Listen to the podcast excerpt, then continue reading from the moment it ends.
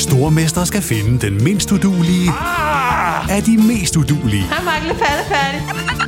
Sammen to papkasser. Åh, oh, nej, Mark. Må jeg ikke ringe til min mor? Stormester. En chance til. Det er ikke på nogen måde behageligt.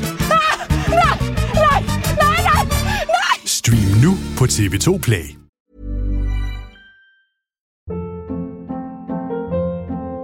Hold up. What was that? Boring. No flavor. That was as bad as those leftovers you ate all week. Kiki Palmer here, and it's time to say hello to something fresh and guilt-free. Hello Fresh. Jazz up dinner with pecan-crusted chicken or garlic butter shrimp scampi. Now that's music to my mouth. Hello Fresh. Let's get this dinner party started. Discover all the delicious possibilities at hellofresh.com. Hey, I'm Ryan Reynolds. At Mint Mobile, we like to do the opposite of what Big Wireless does. They charge you a lot, we charge you a little. So naturally, when they announced they'd be raising their prices due to inflation, we decided to deflate our prices due to not hating you. That's right. We're cutting the price of Mint Unlimited from $30 a month to just $15 a month. Give it a try at mintmobile.com slash switch. $45 upfront for three months plus taxes and fees. Promo rate for new customers for limited time. Unlimited more than 40 gigabytes per month. Slows. Full terms at mintmobile.com. Hey there, it's Michelle Norris. I'm host of a podcast called Your Mama's Kitchen. When I travel, I'm usually looking for a way to find a taste of home when I'm not at home. And one of the things I love to do when I am at home is entertain. And Airbnb allows me to do that. When I was in California recently, I rented a house that had a great kitchen. And when we were sitting around the table, we're all thinking, we're in someone else's house. Someone could be in all of our homes as well. If you have a home, but you're not always at home, you have an Airbnb. Your home might be worth more than you think. Find out how much at airbnb.com/slash host.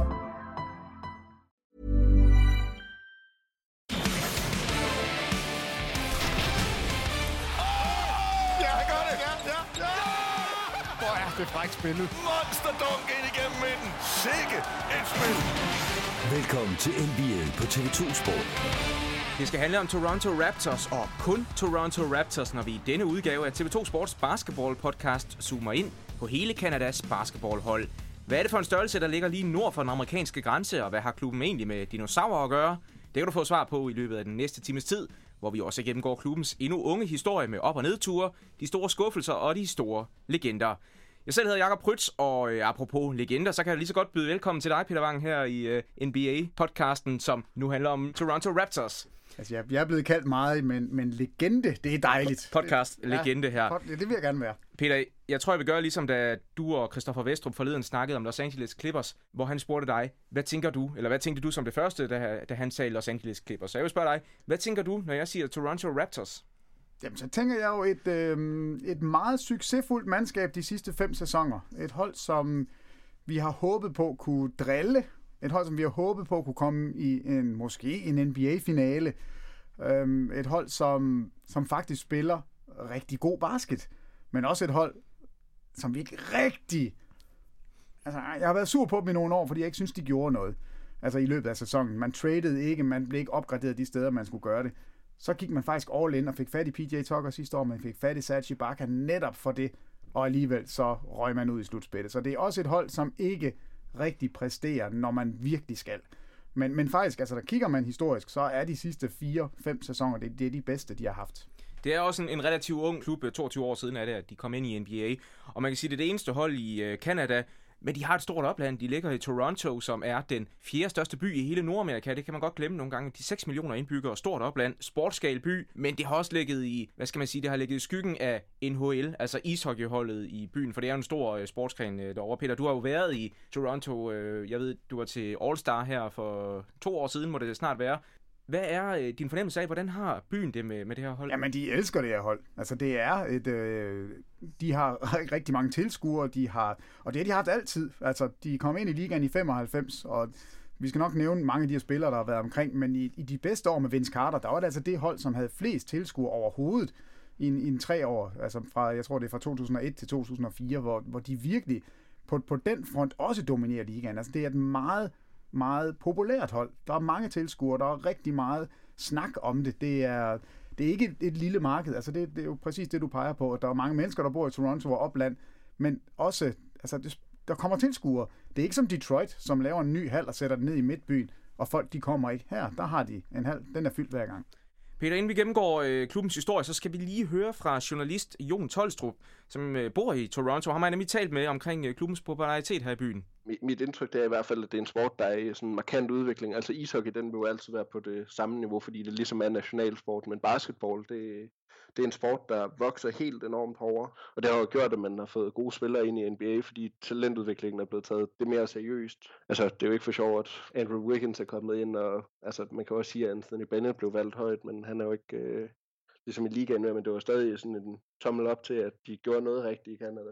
Man kan se, der er sket et skæld mellem den øh, yngre og ældre generation, altså hvor den ældre er meget hovedsageligt ishockey udelukkende, men øh, den yngre generation er begyndt at fokusere meget mere på basketball, især efter at de havde årene med Vince Carter og Tracy McGrady, øh, øh, det her lidt showtime-agtige basketball, øh, der er det blevet super populært, og det, det er noget, at sådan, folk i 20'erne og 30'erne går super meget op i. Alley-oop. Det er saftsusende godt spillet. Okay, Peter, lad os prøve at gennemgå klubbens historie. Nu siger vi, det er 22 år siden, at de kom ind i NBA, men faktisk kan man gå endnu længere tilbage øh, for at øh, finde det første Toronto-hold i NBA. 1946. Det første år i det, der hed BAA, forløberen for NBA. Ja, der var Toronto Huskies med som et ud af 12 hold. De spillede den allerførste NBA-kamp i Toronto faktisk, og det er der den første kamp nogensinde er blevet spillet. Mod New York Knicks. Ja. Holdet blev et af de, faktisk det allerdårligste i hele ligaen, og de røg ud året efter. Og så var der ikke et hold før 48 år øh, efter.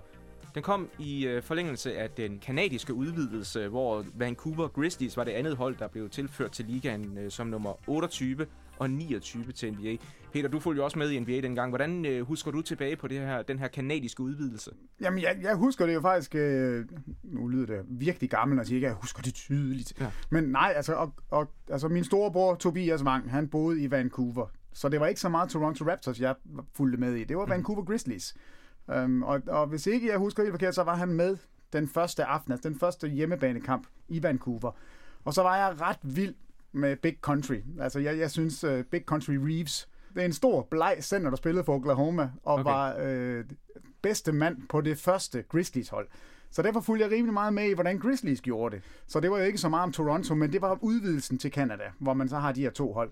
Men det blev så Grizzlies, der blev flyttet videre. Det var dem, der ikke overlevede uh, turen til Canada, hvor Raptors så nu er et storhold, altså og et, populært hold. De kom altså ind i 95, og der var mange, der gerne ville have, at de skulle hedde Huskies igen. Der var sådan en kampagne, der kørte med et slogan, der hed Bring Back the Huskies. Men på det tidspunkt var der også et hold som Minnesota Timberwolves, og man var bange for, at det logo, der ville være en, en husky, det ville komme til at minde for meget om ja, den men her det Timberwolves. har jeg også læst. Hvad er det for noget fis? Altså, jeg, jeg, jeg kan simpelthen ikke forstå, at man ikke kan, kan lave et farligt hundelignende dyr, som ikke ligner en Minnesota Timberwolf. Altså, det, jeg, jeg, jeg synes, det er en ringe undskyldning, og jeg synes, man er en ud med et fuldstændig åndssvagt navn. Altså. Ja, men, men så skulle man jo finde på noget andet, Peter, og så lavede man en landsdækkende konkurrence i Canada. Ja, det er sjovt, de laver de der konkurrencer med eneste gang, når et hold der skal have et navn. Ja. Alle kunne komme med deres bud, og der kom 2.000 bud ind på, hvad det her hold øh, det kunne komme til at hedde. Og så blev det så til en afstemning. Og et af de her forslag, det var Raptors, og det kom jo i efterdønningerne af den øh, meget populære Jurassic Park-film fra 1993. Så øh, det var simpelthen det, der gjorde, at de kom til at hedde Raptors, og jeg har også et par af de andre forslag. Det var Towers, Scorpions og Dragons. Men Raptors. Jamen, altså, jeg ved ikke, om, om Towers eller Scorpions er bedre, når man tænker på Toronto. Altså, jeg synes, jeg, jeg kunne godt lide Huskies. Altså, det, det synes ja. jeg ville være oplagt, fordi der var et historisk strejf, øhm, og og undskyldningen med, at logoet ville ligne Minnesotas. Fordi det er jo ikke, det er jo ikke navnet Timberwolves og Huskies. Det, er jo, det minder jo ikke om hinanden. Det er simpelthen, du har fuldstændig ret. Altså, det er fordi, man var bange for logoet.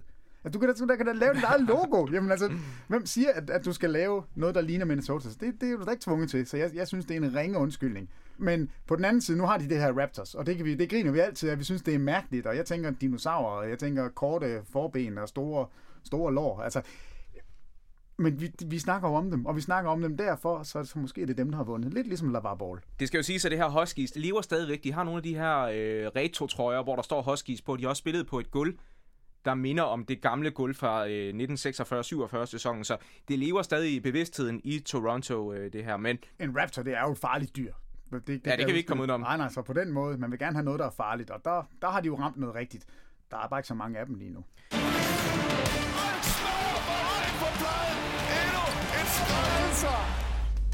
Det er sådan, når man kommer ind i NBA som sådan et udvidelseshold, så får man lov til at drafte fra de andre hold. Alle de andre hold får lov til at låse otte spillere, og resten er sådan set øh, frit for de her hold. Og det var øh, Toronto, som fik lov til at vælge først i den her expansion draft, som det hedder. Men hvis ikke man ved, hvad det der expansion draft er, altså så, nu er der så to hold, der kommer ind. Så, så man havde altså et draft, hvor man skiftedes. Altså Toronto, Vancouver, mm. Toronto, Vancouver, hele vejen op mm. igennem. Det er jo, altså det er jo en super sjov måde at gøre det på. Og de spillere, som blev valgt, de må jo også, altså som du sagde, der er otte spillere på hvert hold, der er låst fast. Dem ja. kan man holde på. Men det vil sige, der sidder altså syv andre på alle hold, som en given aften ikke ved, om, om de bliver draftet. Altså jeg, jeg synes jo, det, det er super, super morsomt. Toronto valgte så BJ Armstrong, som netop havde vundet tre mesterskaber med Chicago Bulls og Michael Jordan og alle de andre stjerner der. Men han ville simpelthen ikke spille for Ej, holdet. Det, sådan en lille møgeunge. Ja. Nej, jeg kommer ikke. Nej, jeg bliver væk. Jeg, jeg vil blive i Chicago. Nu skal I holde op. Altså, hold nu op. Ved du mm. hvad, det er en professionel liga, der har nogle regler, som man, man spiller efter. Vi udvider til Canada. Vi vil gerne gøre det her rigtig godt. Og den første spiller, der bliver valgt, han siger nej tak. Altså, han er, han er jo agent i dag, og, og gør det faktisk heller ikke specielt godt som agent. Så B.J. Armstrong-historien om ham, der, der ham er du mange, ikke fan af? Det var jeg faktisk, men, men øh, jo mere jeg læser over jo mere træt af ham bliver jeg. Og jeg synes, en historie som den her, den, den pisser mig lidt af. Jeg synes ikke, det er i orden. Ja, videre, han gad ikke komme. Nej, han blev sendt til Golden State Warriors, og så fik man fem spillere den anden vej. Raptors gik på det her tidspunkt efter nogle rutinerede kræfter, der kunne komme i gang med det her hold og, og få nogle sejre, men som de fleste mange nye hold i NBA, så gik det altså ikke særlig godt fra start af. Første sæson ender de med 21 sejre og 61 øh, nederlag. Det betyder, at man ender tredje sidst i hele NBA, men det er faktisk i en sæson, hvor man slår Chicago Bulls, der vinder 72 kampe. øh, der er 10 hold, der, der slår Chicago det år, og der er uh, Toronto Raptors faktisk et af dem. Så det er, det, det, det er, et stor, lille... Ja, det er en stor skalp. Det betyder så, at man får et højt uh, draft pick året efter i den her uh, og ret famøse uh, 1996 draft. Det var det år, hvor Kobe Bryant og Steve Nash og Ray Allen og, og rigtig mange andre store spillere kom ind. Men Toronto Raptors, de tog Marcus Camby, og det er måske ikke det dummeste valg, men hvis man ser på dem, der gik efter, så, øh, så kunne man godt have været anderledes. Ja, altså det, det gør altid ondt, hvis man desikerer en klubs historie, når man kigger draft picks. Der er altid nogen, man tænker, nej, hvorfor gjorde de ikke det? Nej, tænker de gjorde det. Og det men, men Toronto har også haft deres misser, og det, det må vi sige. Camby er, ikke, er slet ikke en af de værste. Året efter øh, gik det lidt bedre, der vandt man 30 sejre, men det var heller ikke helt godt. Året efter igen, 97-98, kun 16 sejre. Og til sammenligning, Brooklyn, der var det dårligste hold i NBA sidste år, de vandt 20 øh, sejre, så det er altså ikke særlig meget. Men 16 sejre, Peter, ved, ved du, hvad de kom til at hedde, sådan i folkemunde? Nej. Raptors. Det blev til Craptors i, uh, i Toronto på det her tidspunkt. Altså, nu springer du over, og så havde man også Tracy McGrady, altså mm. som sådan en sidebemærkning. Det er, altså, at han er Hall of Famer, det er en af, af de helt store navne i, i baskethistorien. Og han er altså på det her Toronto-hold til at begynde med. Han er der før Vince Carter. Han er jo fætter til Vince Carter, og, ja. og folk de tror, at jamen, jamen, han må da være meget yngre end Vince Carter. Øh, han er lige blevet 18 og er, er super, super ung, kommer direkte fra high school. Det var ikke noget, man normalt gjorde. Øh, så han er der. Ved januar 2000, eller i, i, øh, i 2017, der trader man faktisk også at få fat i Chauncey Billups. Så man har Tracy McGrady, man har Chauncey Billups, øh, og så får man Vince Carter.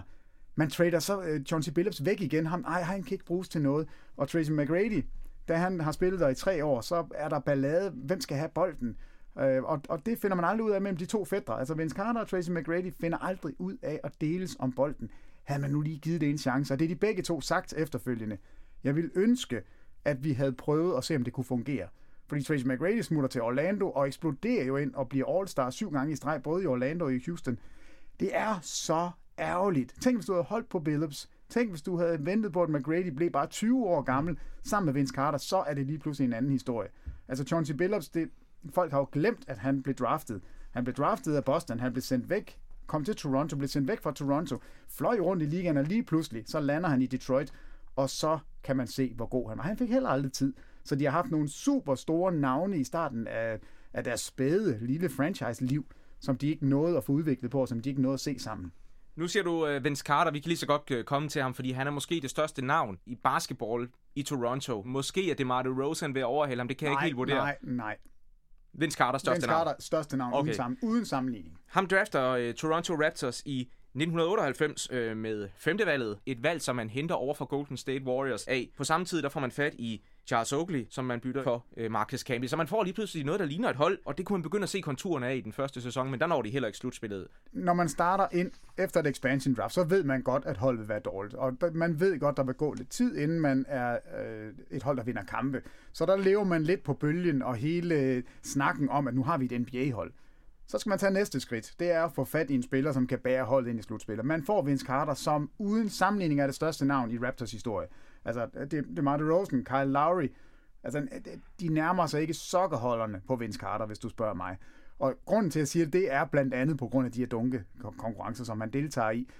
Og han er fantastisk. Han tager hold til slutspillet. Han vinder dunkekonkurrence. Nok den mest ikoniske dunkekonkurrence inden øh, de her sidste par stykker med Zach Lavine og Aaron Gordon. Øh, men, men Vince Carter leverer på alle måder. Han har jo dunk i kampe, hvor man sidder og, og, og tænker, det er jo bare løgn, at det kan ikke lade sig gøre. Han dunkede, altså han laver dunk, før folk de vidste, hvad et dunk var. Der, der, der begynder Vince Carter at finde på 360'er i kampe, og mm. altså det, det var naturstrid, det han lavede. Året efter får man fat i flere profiler, flere veteraner, blandt andre Mark Jackson, der kom ind og spillede point guard. Det er ham, der øh, nu sidder og kommenterer kampen. Verdens også langsomste point guard. Ja, men han har også været, ja, han, han har været flere steder og ja, har været været god. virkelig været god.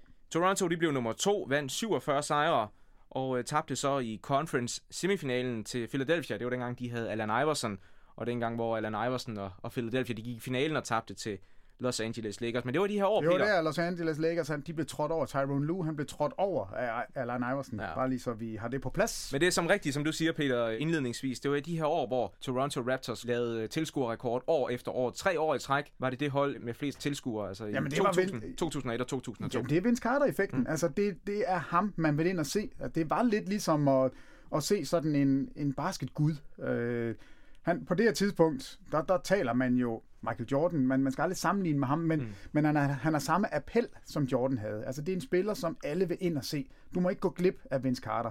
Og når man er i Toronto, altså, folk vil gerne ind og se kampe der, fordi det er, det er jo selvfølgelig deres hold, men hvis du er, som, er der som turist eller som basketmand, så skal du bare ind og se Vince Carter. Altså, det, det, er, det er sådan en ikonisk spiller, man skal huske at nå at få set live. Altså, og, og den effekt var der. Altså, publikum var vilde med ham, og med rette. Det var ikke et hold, som man tænkte, de kan vinde uh, NBA-mesterskabet. Det var det ikke på noget tidspunkt. Men det var et hold, som havde Vince Carter, og et hold, som alligevel var, re- var relevant og kunne komme i slutspillet.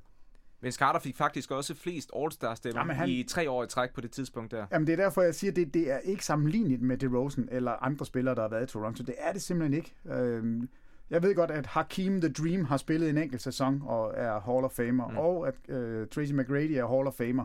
Men det er jo ikke for deres karriere i Toronto. Det skal vi altså huske på. Vince Carter, nej, hvor var han god her. Værsgo, assist nummer 22. Hvor er det frækt spillet. Peter, vi når til 2002-2003 sæsonen, men der begynder nedturen efter et par flotte sæsoner. Vince Carter bliver skadet for anden år i træk, og man fyrer træneren Lenny Wilkins øh, undervejs, fordi holdet ikke præsterer. Man ender med 24 sejre og ender næst sidst i NBA. Det er kun Cleveland på det her tidspunkt, der er dårligere. Og der har man ligesom valgt, nu bliver vi nødt til at begynde forfra. Ja, altså det... Man skal trykke på den knap en gang imellem, og nu gjorde Toronto det altså her. Det giver jo så muligheden for, at man kan vælge højt i det kommende draft, øh, som øh, øh, sådan er reglerne jo bare i NBA simpelthen. og øh, i 2003, der fik Toronto fjerdevalget i NBA-draften. Det var ikke øh, det dårligste draft nogensinde at få det i. Nej, altså det, selvfølgelig ville de gerne have haft øh, første valget, så man kunne have fået fat i LeBron James. Altså, Ja. det, det er klart. Det vidste alle. Det er LeBron, man skal gå efter. Men han var ikke den eneste. Der var altså et par rigtig gode navne. Og Toronto ender altså ud med at drafte Chris Bosh. Ja. Øhm, og, og det var altså bestemt den rigtige spiller at tage. De andre muligheder, øh, Carmelo Anthony var lige gået, så, så han, ham kunne man ikke få, men de kunne have valgt Dwayne Wade, for Ja. eksempel. Ja, og, og det ville også have været det rigtige valg. Men, men Chris Bosh, det, man skal ikke skille Toronto ud for at tage Chris Bosh i stedet for Dwayne Wade, fordi Chris Bosh har præsteret. Man kunne ikke vide, hvad der ville ske med Dwayne Wade heller. Altså det, det er, det, for mig at se, er det bestemt et godkendt draftvalg. Det blev faktisk en lidt langsom start med Chris Bosh på holdet. I den første sæson blev det til 33 sejre, i den anden sæson ligeledes 33 sejre, og i den tredje sæson 27 sejre. Så Ja, der, var der ikke kom godt. ikke rigtig noget ud af det her med, at man fik en, en god spiller fra start af. I 2006 får de så et nyt højt draft pick, faktisk nummer et. Og det er jo en, der gør ondt, hvis man øh, holder med Toronto, fordi der valgte de Andrea Bagnani. Andrea, lille Andrea. Nej, han er altså ikke specielt lille. Nej, lange Andrea, lange, tynde Andrea. Jamen, det er, jo, det er jo noget skrammel. Men det var også et skrammel draft. Altså, mm. det, det må vi også bare sige. Øh, Jeg sad faktisk og kiggede på, hvem er der egentlig i 2006 draftet? Hvem er det, man gerne ville have, ville have taget? Nummer et, det er Bagnani. Ja. Ham tager man. Og det er jo lidt sådan, det er en ny Novitski. Vi finder en ny Novitski. Nej, det gjorde I så ikke. I fandt mm. ikke rigtig noget. I kunne have taget Marcus Aldridge. Han blev taget som nummer to. Men så skal man ned. J.J. Redick er i det her draft. Okay, det er en god spiller, men jo ikke en franchise-changing player, vel? Nummer 21, Rajan Rondo. Altså, stort navn, god spiller. Nummer 24, Kyle Lowry. Også en god spiller nu, All-Star. Og så er nummer 47, måske den bedste af dem alle sammen i min bog, Paul Millsap. Men det er navnene. Altså, det er draftet. Det er edderspark med et sløjt draft. Altså, jeg kan godt forstå, at Toronto havde problemer her. Jeg kan godt forstå, at de går med Bargnani. Heldigvis, så er der ikke 16 All-Stars bagefter og 8 Hall of Famers. Altså, den gør ondt, men den er jo ikke... Altså, det er ikke Olo Wakandi, vi taler om. Det er virkelig et, et ringe, ringe draft. Og han var heller ikke så dårlig som nogen spiller ind. Altså, han havde nogle gode sæsoner. Jeg tror, han snitter 14 point i den ja. første sæson, og blokerer lidt skud og rebounder lidt, men, men når, altså, og han kommer jo aldrig ind og, og finder sig til rette i NBA. Det skal vi også huske. Altså, en udmærket rollespiller. Selvfølgelig bliver han dømt på at blive taget som nummer et. Men jeg vil sige, det er ikke... Altså, jeg kan godt forsvare den her beslutning for Toronto. Det, det må jeg sige. Og om det lige er Banyani, eller hvis skyld det er, øh, det skal jeg ikke kunne sige, men de får i hvert fald faktisk en, en flot sæson efterfølgende. Vinder 47 kampe i en sæson, hvor Chris Boss han viser store spil, og han bliver valgt ind som starter i, i All-Star-kampen. Så det er jo her, han laver den her kampagne, hvor han laver sådan nogle små videoindslag, hvor han... Øh, hvor han klæder sig ud som cowboy og løber rundt for at, at, at få fokus på sig selv, fordi han gerne vil være All-Star. Mm-hmm. Han vil gerne være starter. Stem på mig, stem på han er simpelthen så morsom. Altså gå ind og find nogle af de gamle promotion, promotion, promotion videoer, han lavede for sig selv. Det, det er fandme sjovt. Altså han er virkelig, virkelig sjov fyr. De bliver nummer tre i Eastern Conference, går videre i slutspillet, men taber i første runde til New Jersey Nets. Hvor, det er vist historien om, hvor Vince, om Toronto, Car- hvor Vince Carter han, øh, var blevet traded til nogle år forinden, og hvis man går ind og ser de klip der, der er jo massiv buråb af, af Vince Carter. Altså, det kan godt være, du siger, at han er den største spiller, men han var ikke populær på det tidspunkt i Toronto. Nej, men vi skal også huske på, at den måde, han forlader Toronto på, det er jo efter en slutspilserie, hvor man er ude i syv kampe og skal spille mm. den syvende kamp mod Philadelphia. Og, og han har spillet fremragende i serien op til, at score 39 øh, point i kamp 6, så skal han spille kamp 7. Der skal han så lige til graduation i North Carolina om morgenen, så det tager han til, kommer tilbage, man taber kampen, han skyder dårlig procent, jeg tror han skyder 6 for 18 i den kamp. Øhm, og, og det har man aldrig rigtig tilgivet Vince Carter. Det er altid historien om hans tid i Toronto, der den slutter på den her måde, med at han smutter fra holdet, tager til graduation, og så tager han op og spiller, og spiller dårligt. Altså det, det, den har de ikke tilgivet ham. Men det er jo også en gave til en spiller, når man bliver buet. Så er det fordi, man har betydet noget, så er det jo fordi, man gerne vil, vil sige noget. Altså, LeBron blev også buet i nat i, i New York, altså sådan er det jo også.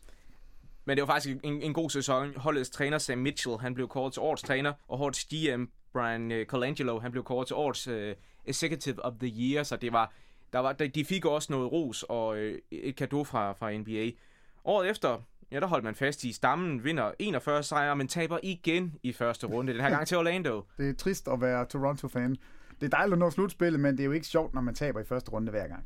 Året efter gik det så galt igen. Man fyrede før omtalte Sam Mitchell, og han blev så erstattet af kanadieren Jay Girano. Og det er ham, der nu er træner i Phoenix, i hvert fald sådan lidt midlertidigt. Men det er også på et tidspunkt, hvor man må anerkende, at Banyani udvikler sig ikke til den spiller, de havde håbet, da de draftede ham. Og man vinder kun 33 sejre, ikke noget slutspil igen.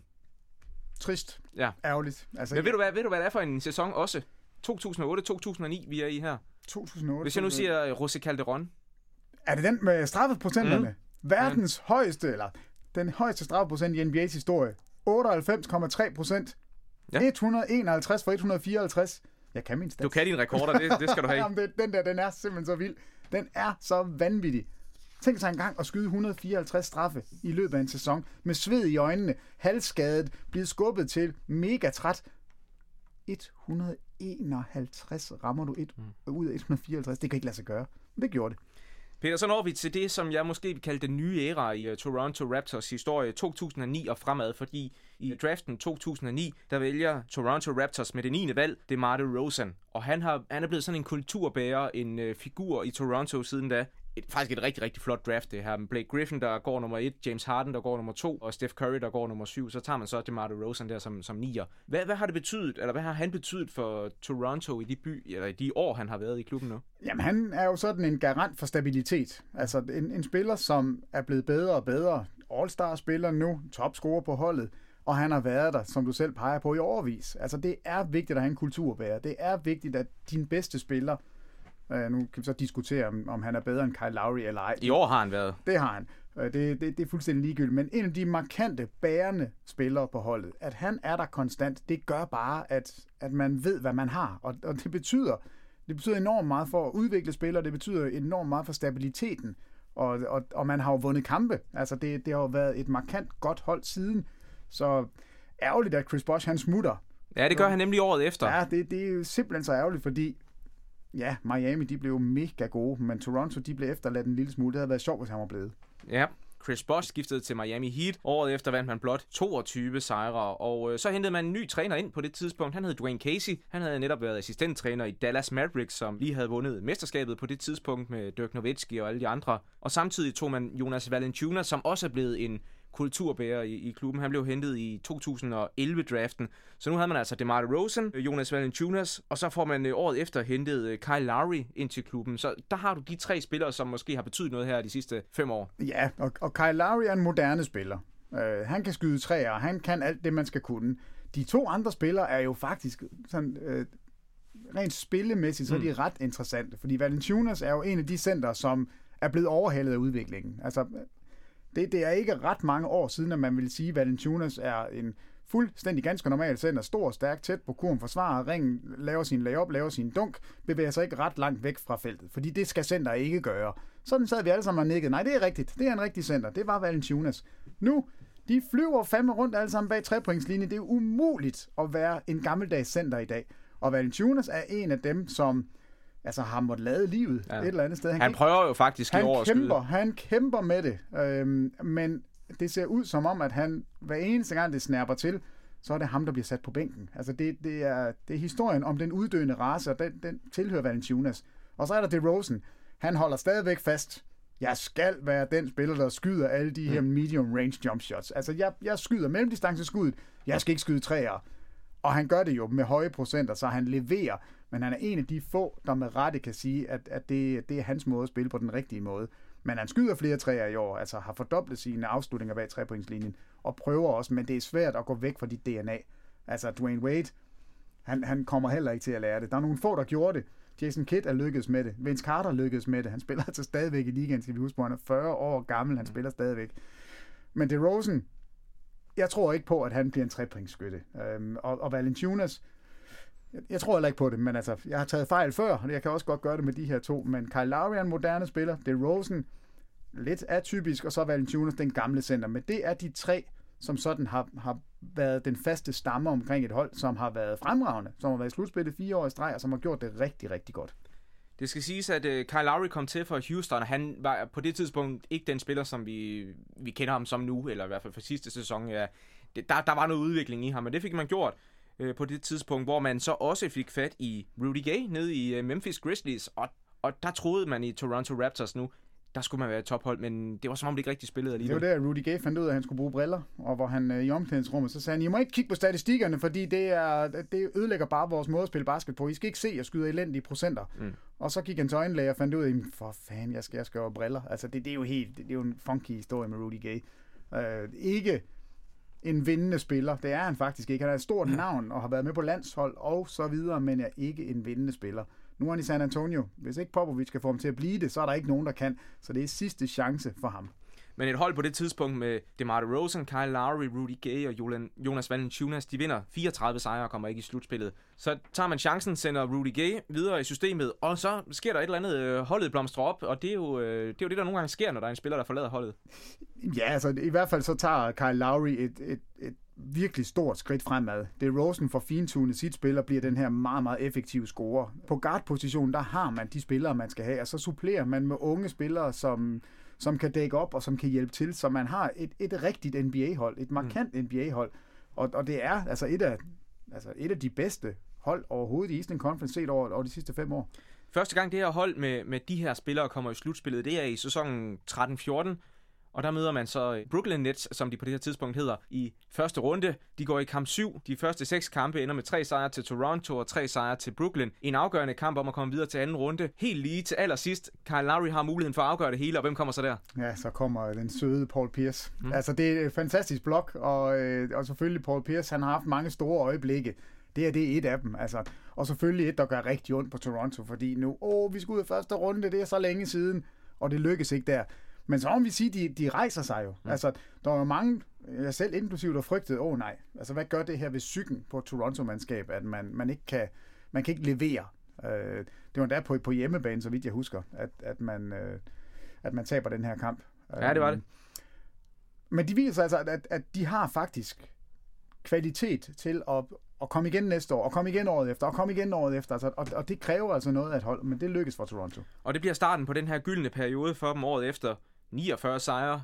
Der ryger man så godt nok også ud igen til, øh, til et hold i første runde den her gang. Washington, som havde Paul Pierce på holdet, ja. og det, det var jo lidt historien omkring Toronto på det her tidspunkt, at det var Paul Pierce, der forpurrede dem år efter år. Ja, og Washington har, har jo haft sådan lidt den samme historie, som Toronto havde. Mm. Altså et hold, som ikke rigtig, faktisk ikke rigtig laver noget i lang tid. Så kommer de ind, og man tror ikke rigtig på, at de kommer ud af, af første runde bare. Og så sweeper de dem faktisk, vinder 4-0, og Paul Pierce spiller fremragende. Mm. Og, og Washington for en gang skyld lavede de noget sådan... Øh, altså lige så spillede de med, med small ball lineup, den datidens small ball lineup, hvor Paul Pierce lige pludselig var en, en startende power forward. Altså det, det havde man ikke set i grundspillet. Det kom man med i slutspillet, og Toronto var ikke klar på det, og de tabte altså 4-0.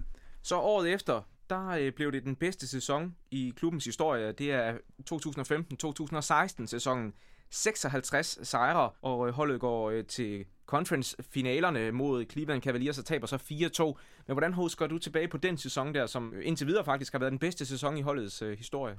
Jamen, jeg husker det jo som den her tætte sæson, hvor vi havde et, et Cleveland-hold, som var, var favoritter. Ja. Øhm, og, og så var der et eller andet hold, som skulle, som skulle slås med dem. Øhm, og, og så vidt jeg husker, der kommer de igennem de to første runder med, altså de er ude i syv kampe, øh, både i første og i anden runde. Meget, meget tætte kampe, så man tror lige pludselig på, at Toronto, hvis de kan vinde i kamp 7 nu, og ikke bare i en runde, men i to runder, så er der måske noget at bygge videre på. Og faktisk så, historisk set, så er det jo imponerende, at de vinder to kampe over Cleveland. Altså det, det er... LeBron James har ikke været vant til at tabe kampe i slutspillet mm. i Eastern Conference. Altså, Nej, de var jo oppe på 2-2 på et tidspunkt ja, i den og, serie. Og, og det, der ser man altså et hold, som faktisk ja, jeg byder Cleveland op til dans og siger, vi er her.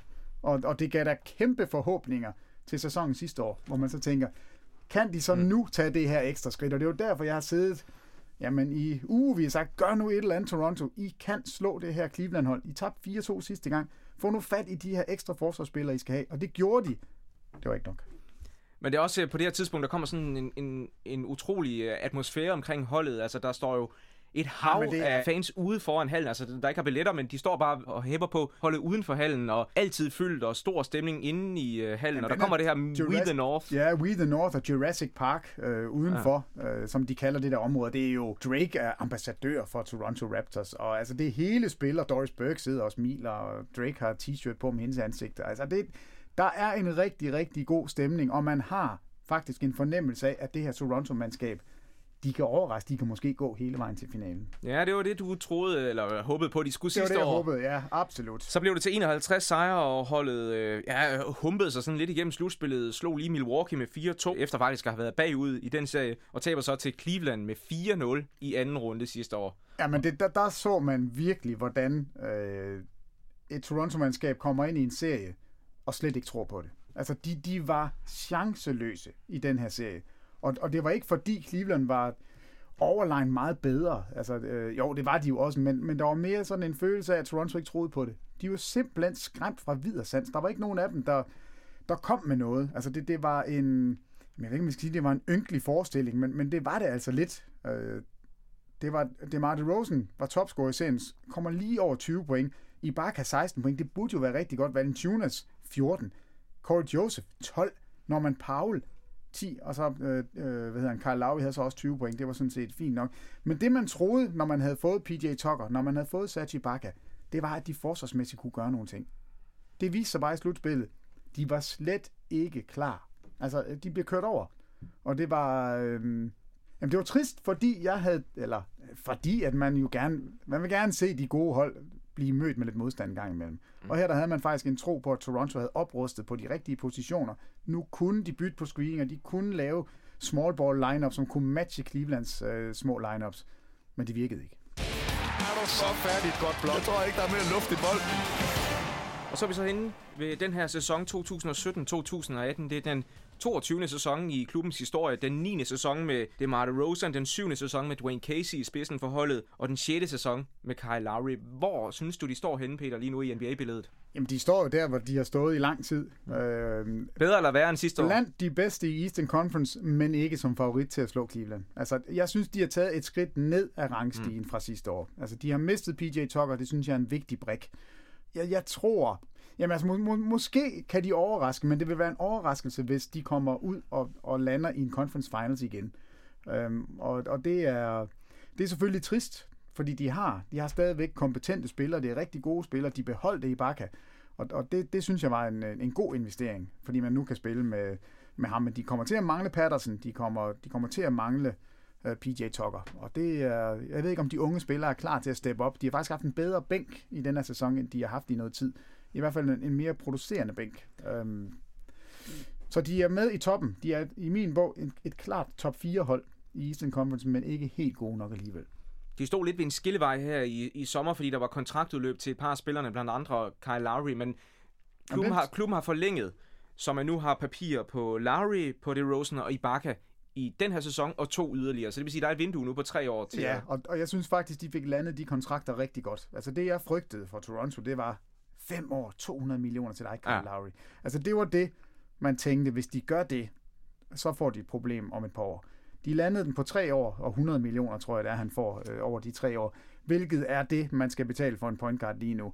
Men jeg kan ikke lide den her snak omkring Kyle Lowry og San Antonio, og han er utilfreds med, at de ikke vil have ham, og det er ude i offentligheden. Den, den synes jeg gør ondt, og jeg synes, Kyle Lowry har spillet en, en skidt sæson for hans standard i den her sæson. Øhm, men det, fordover, eller det, så kommer man også bare til at tænke på, hvis nu Lowry kan finde sit niveau igen, så, så vil Toronto være anderledes klædt på. Så vil, så vil de lige pludselig være endnu bedre. Men de har faktisk gjort noget i den her sæson, øh, hvor de både har formået at holde øh, fast i de etablerede spillere, men de er samtidig i gang med at sluse unge spillere ind. Hvis man lige ser på gennemsnitsalderen, så ligger den på bare 25 år. Det er syvende yngst i hele NBA. Altså det er de har en yngre gennemsnitsalder end hold som Orlando Magic og Brooklyn Nets, altså som man ellers vil pege på som unge hold. Så de er i gang med at at lave et generationsskifte faktisk på samme tid, så de, jeg er egentlig imponeret over den måde, de gør det på. Jamen, det, det er rigtigt. Altså, Norman Powell, han skal nok blive bedre. De har et par rookies, altså specielt øh, OG og Nobi, han, altså, han, ja. han bliver god. Øh, så, så de gør faktisk noget af det rigtige. De beholder deres veteraner, de er stadigvæk et relevant hold, og de udvikler deres unge spillere.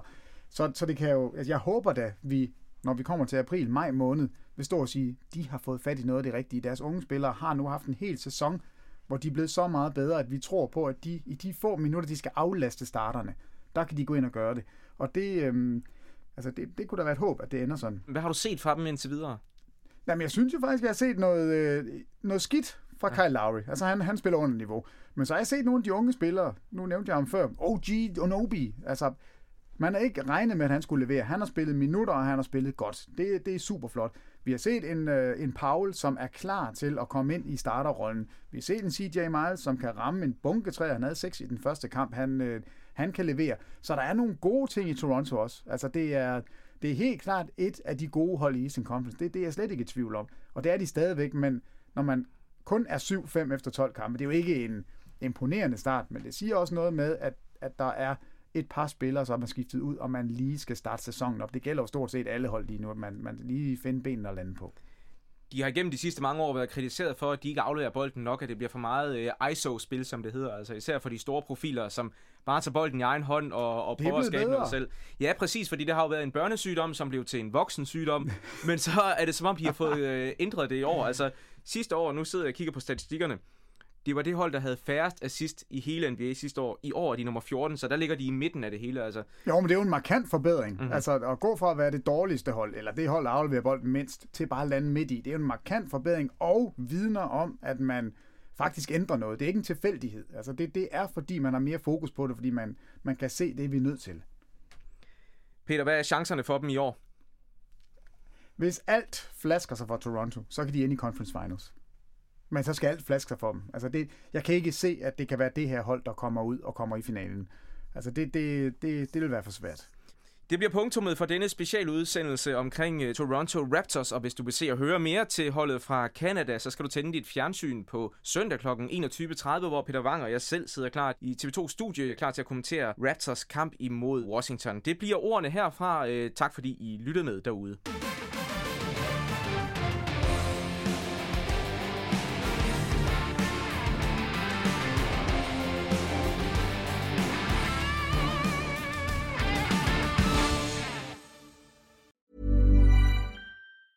Hi, I'm Daniel, founder of Pretty Litter. Did you know cats tend to hide symptoms of sickness and pain? I learned this the hard way after losing my cat, Gingy. So I created Pretty Litter, a health monitoring litter that helps detect early signs of illness by changing colors, saving you money and potentially your cat's life. Pretty Litter is veterinarian developed, and it's the easiest way to keep tabs on your fur baby's health right at home. Go to prettylitter.com and use code ACAST for 20% off your first order and a free cat toy. Terms and conditions apply. See site for details. Ever catch yourself eating the same flavorless dinner three days in a row?